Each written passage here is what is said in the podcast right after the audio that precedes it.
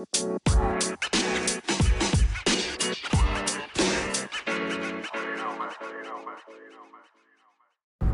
it's Ryan Reedy, and this is episode 27 of the 2MinuteTennis.net podcast.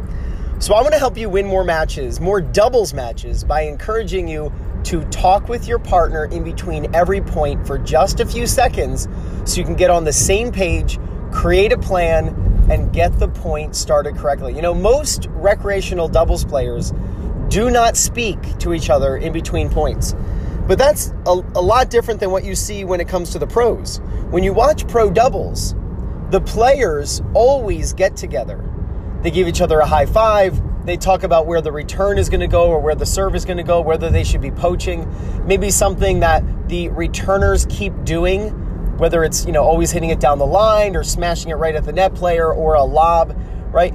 If you are talking in between points with your partner, then you can come up with a solution to any of the problems you're seeing as your team, and you also get the point started correctly.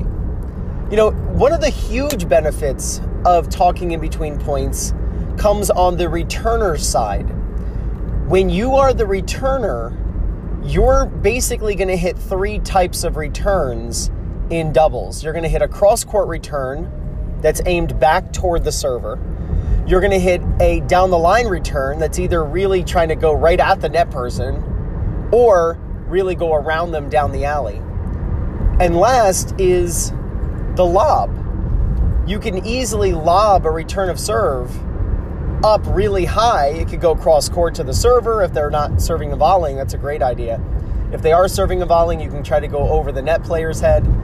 Just coming up with a game plan, though, first off, helps the returner but it also helps the returner's partner.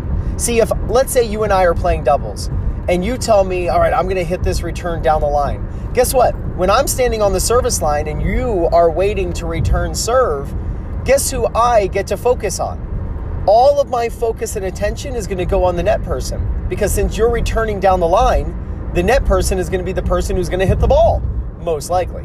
So now I'm going to react quicker. See, when I, as the returner's partner, know where the returner is hitting the return or attempting, I can then focus on what could possibly happen when that shot is attempted. Let's say you, as my partner, are going to hit a lob return of serve. And you tell me, all right, I'm going to hit a lob, Ryan. All right, so I'm standing on the service line, and now I can go, okay, what's the worst case scenario? Worst case scenario is a pop up that's right to the net person, I'm going to get slammed. What's the best case scenario?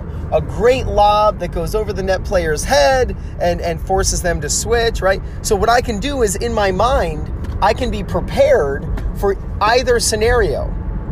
And so, when I know what, what return my partner is attempting, I know what can possibly happen from that attempt.